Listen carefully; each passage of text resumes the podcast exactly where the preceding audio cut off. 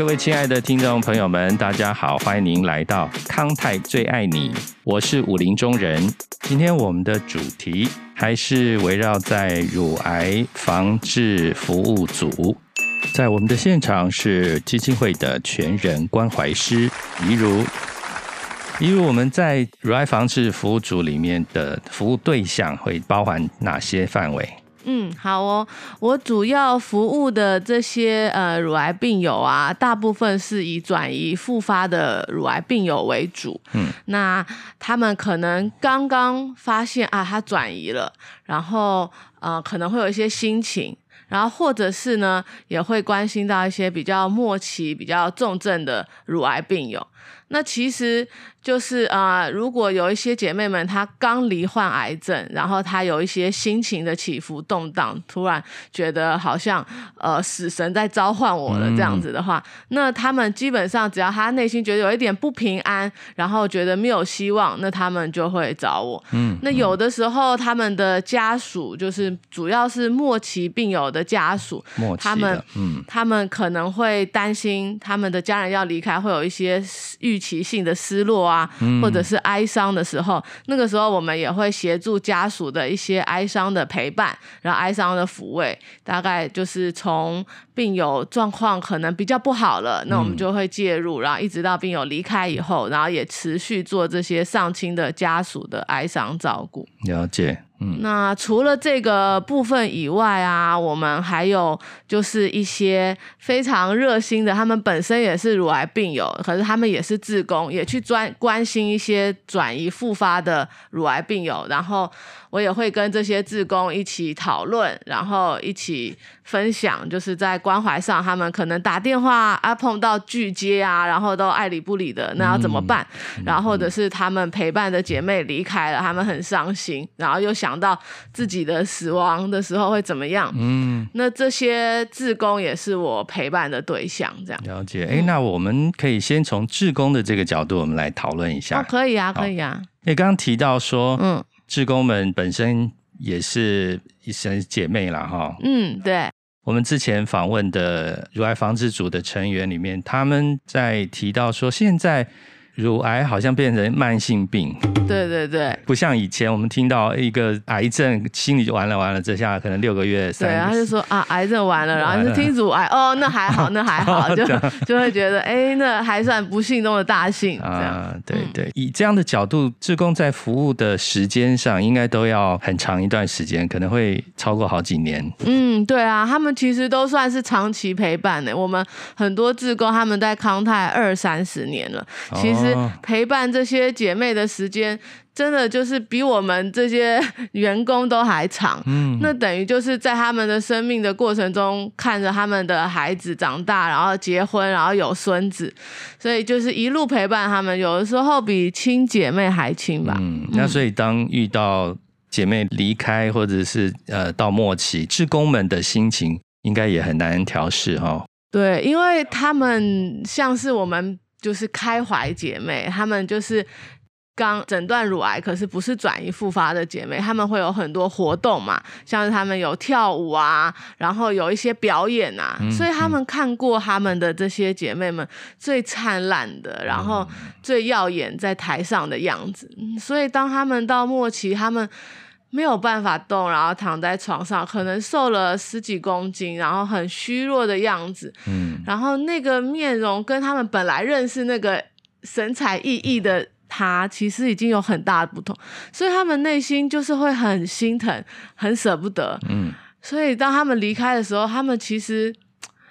我觉得就是就是很很很很不愿意接受这件事吧，内心其实就是多渴望他能够活久一点，活久一点这样。了解。不过这好像也是给我们一个课题哈，不仅是给病人本身，服务者给志工们也是一个生命的课题，就是让我们正视死亡这件事，它不是一个不存在的事情哈。哦，因为我觉得自这是因为这些自工的特质，就是他们本身也是乳癌病友嘛，所以他们就会更会想到说，那我今天。我我离开的时候会是怎么样？他们跟一般的其他志工或是助人工作者，可能还不见得这么冲击，但是他们有一个很大的冲击是这样。不过我也有碰过志工，就是他们以前是很害怕的，很害怕看到他们姐妹临终跟要离开的时候，那时候他们会试着呃，我用电话关怀，我用赖关怀就好，就是不要看到他最后那个时候。可是最近就是有一个姐妹，她有看到。他的很好的妹妹算是妹妹啊，然后他在走的时候是在家里，然后先生孩子都在旁边，然后很安详的样子，然后祝念完好像还有微笑，所以他说其实那一次的经验反而让他释怀了很多，他觉得哎，原来临终的时候也可以是这么美，然后像一朵很宁静的花在那里绽放着，然后反而也减少一点他对死亡的害怕。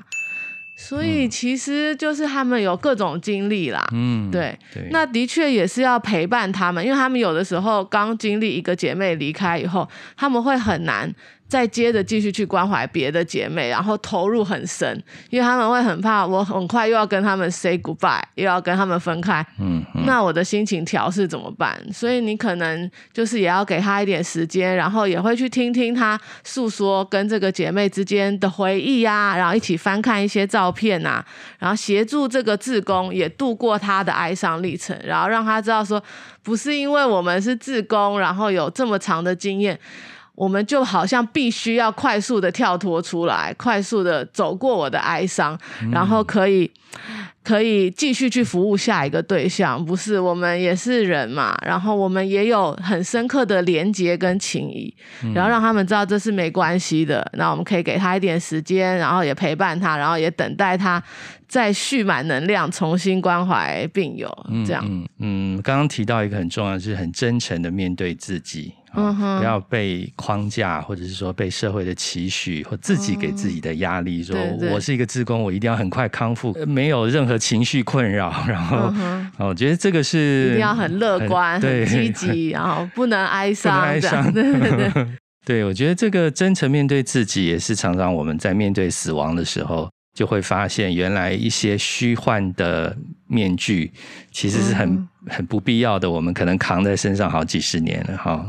嗯，我我也不会这么形容，因为有的时候，例如说，医师他在在跟病人看诊的时候，可能他的妈妈刚离开嘛，可是他就不可能在病人面前哭，因为他要有一个他专业的一个面具或者是什么，但但是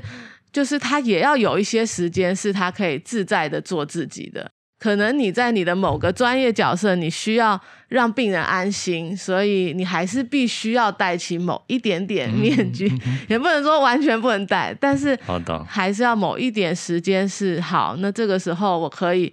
不用只成为这个角色跟身份，我可以完全的做我自己。这样了解。呃，你辅导的这些志工们，你有没有最常发生志工一定会遇到的现象？然后。很普遍的现象哦，我觉得刚开始就是很有热忱的志工，然后他们比较受挫的时候，很多就是他们很热情的要去教他很多，或者是协助他很多，可是对方觉得有点困扰，或者是有点不耐烦，或者是觉得哎，我就是想要这么做啊，我就是习惯这样子换药，你一定要我这样换药，或者是。我就是习惯这么吃，我没办法像你吃的这么养生，按照你的方式。然后他们可能就会觉得有得到一些压力或者是一些抱怨的时候，那志工可能就会很受挫，因为他就觉得我满腔热血想要协助你，可是得到的反馈有的时候他觉得被误会了，或者是被委屈了，或者是被拒绝。嗯，所以我觉得第一个就是。很有热忱的志工要面对，可能就是被拒绝，或者是被嗯被排斥，或者是被误会这件事，心情的挫折感会很更大。对对对，因为他们觉得他们不是自私的嘛，他们都是为了对方，但是慢慢的。我觉得他们就是这些乳癌病友当志工的好处，就是他们可以回到他们自己那个时候，他们自己生病或是诊断的时候，他的心情是什么？他是不是也听不下去很多劝告，然后或者是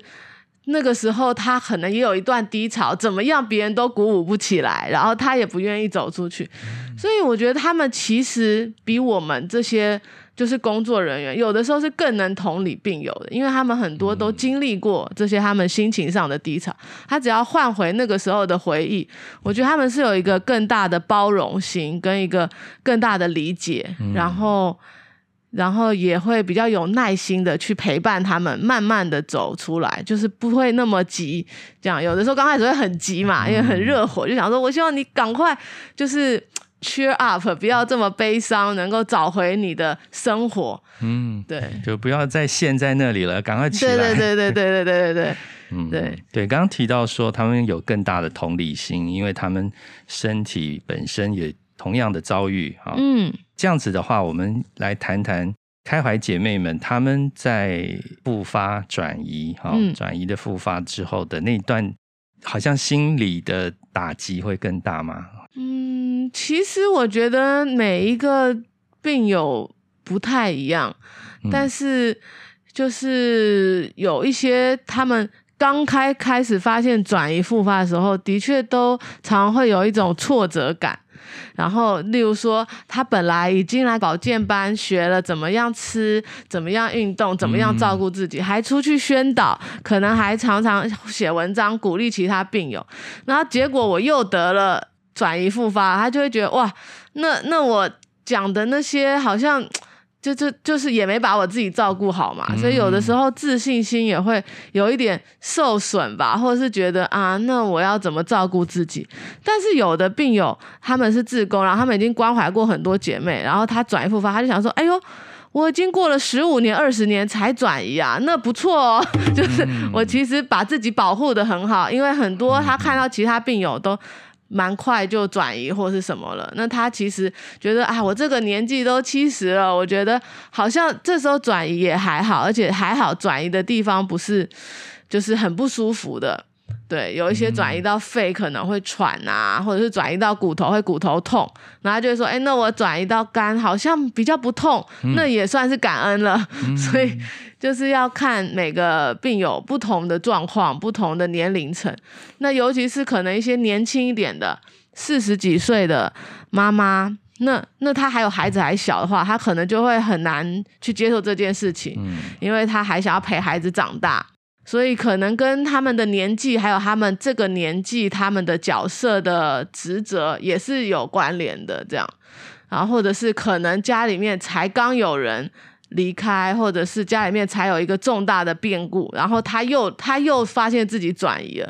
那那个时候挫折感就很大。嗯，然后他可能还会想说：“你看，我就是照顾我的家人，然后把我自己也累垮，然后一次家里面就发生两件事情。”嗯。呃，我们从另外一个角度来谈，就是癌末的照顾啊，在你服务的经验里面，你会遇到大概哪类型的家属的情况？就是在癌末的时候。嗯哼。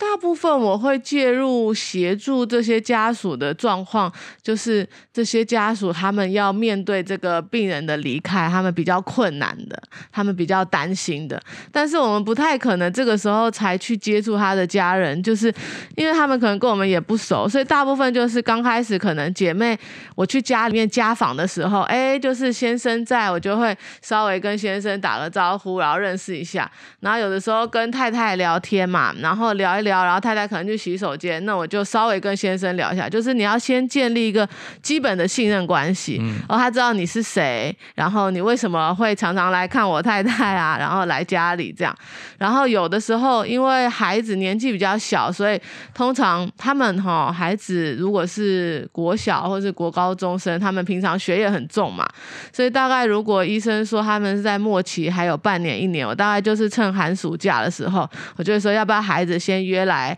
跟我聊一聊，然后呢，可能或者是妈妈住院的时候，我碰到孩子，我就可以跟他聊一聊，说啊，妈妈这次住院啦，你的感就是会不会很担心啊？然后你们自己在家还好吗？因为爸爸常常会来医院顾妈妈嘛。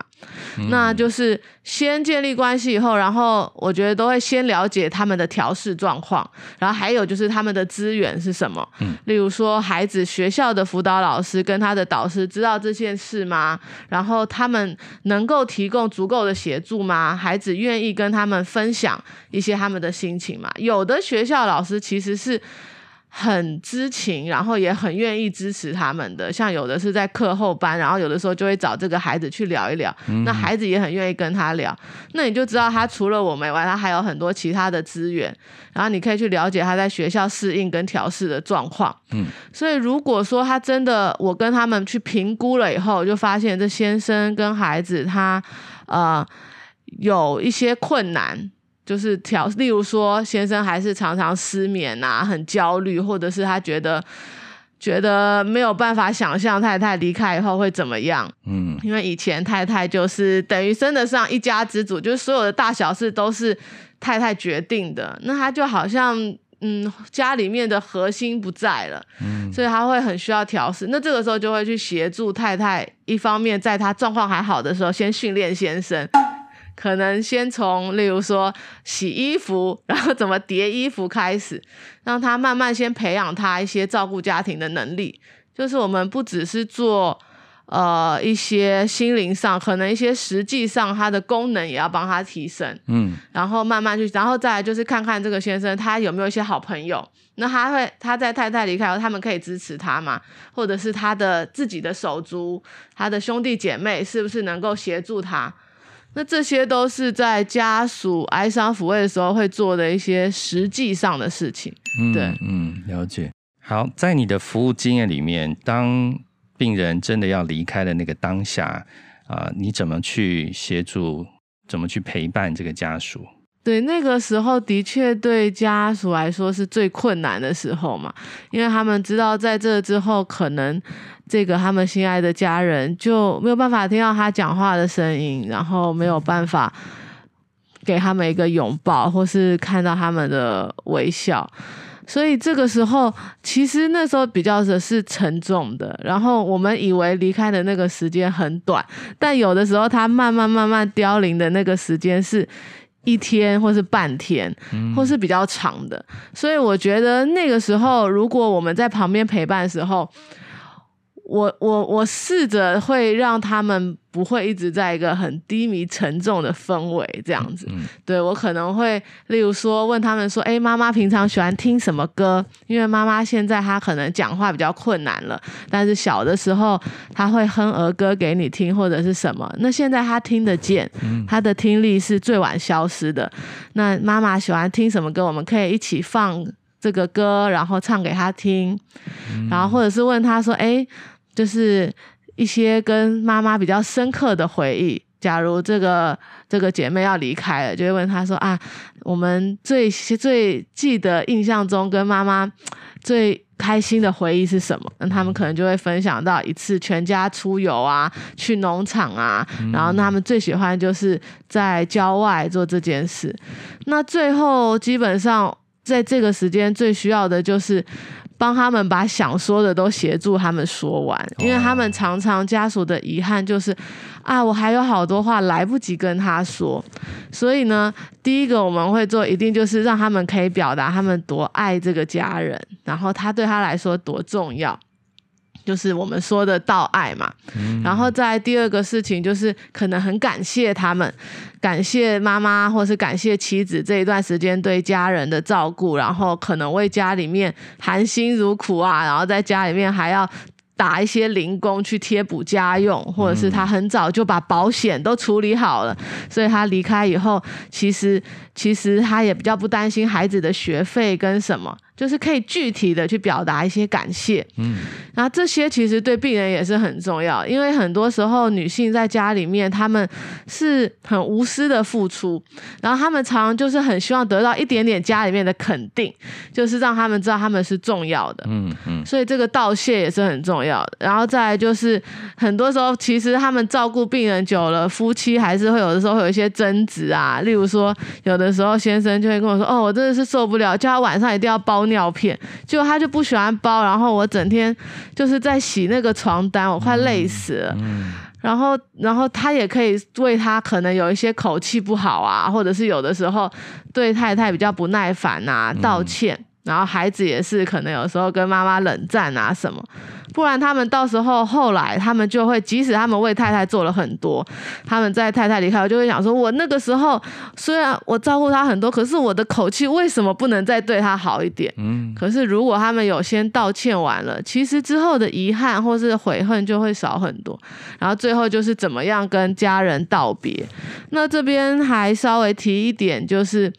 有的时候他们会有一个遗憾，是这个病人他离开的那一刹那，就是断气的那个时间，他旁边是没有家人在旁边陪的。哦，那家人可能只是去楼下买一个看护垫，或者是只是去洗手间一下，然后病人就走。嗯，那他就会很内疚，或者很什么说，为什么我没有陪他到最后一刻？但是我们就要去看每一个病人，他想要跟他心爱的人告别的方式是不同的。有的呢，他就是很舍不得看让他心爱的人看到他走的那一刻，所以他会特别选择他们就不在的那五分钟、三分钟走。那有的呢，他就是他觉得他是一个斗士，一直跟癌症在奋战，所以他觉得他死了好像就是他输了，他不甘心，所以他不愿意接受这件事情，他就是要让大家看到他一直跟他奋战那个奋勇的样子，他不想让大家看到最后一刻。所以我也会跟他们想说，哎，你的妈妈是什么样的性格？你觉得他会希望这个时候你在身边吗？还是他你希望自己安静的离开？他不希望你在，你在他可能根本舍不得走，他会渴望陪着你。所以他们希望离开的方式也是可以讨论跟分享的，这样。嗯嗯，对。那有的时候病人的状况好一点，他们不见得是呃都不能讲话的状况下，有的时候我的病人这时候他还可以唱情歌给老老公听这样子。那在就是他最后临终的时候，然后还可以跟先生男女对唱什么双人枕头啊。那我觉得都是帮最后可以留下一个比较好的回忆，嗯，对，所以我们会试着做一个桥梁的角色吧，就是让病人跟家属可以好好的表达爱意，嗯。嗯，了解。哦。这个一般人没有接触到这样子的服务方式的时候，一般人可能很难想象说，好像我们在离别的时候总是匆匆忙忙，或者说不知道该怎么办，哈，然后结果。很多遗憾就造成了，是是是。好，今天我们到这里可以告一段落了。非常谢谢怡如，让我们更清楚的知道全人关怀师提供给我们的服务内容。如果各位听众有需要的话，欢迎跟康泰基金会联络。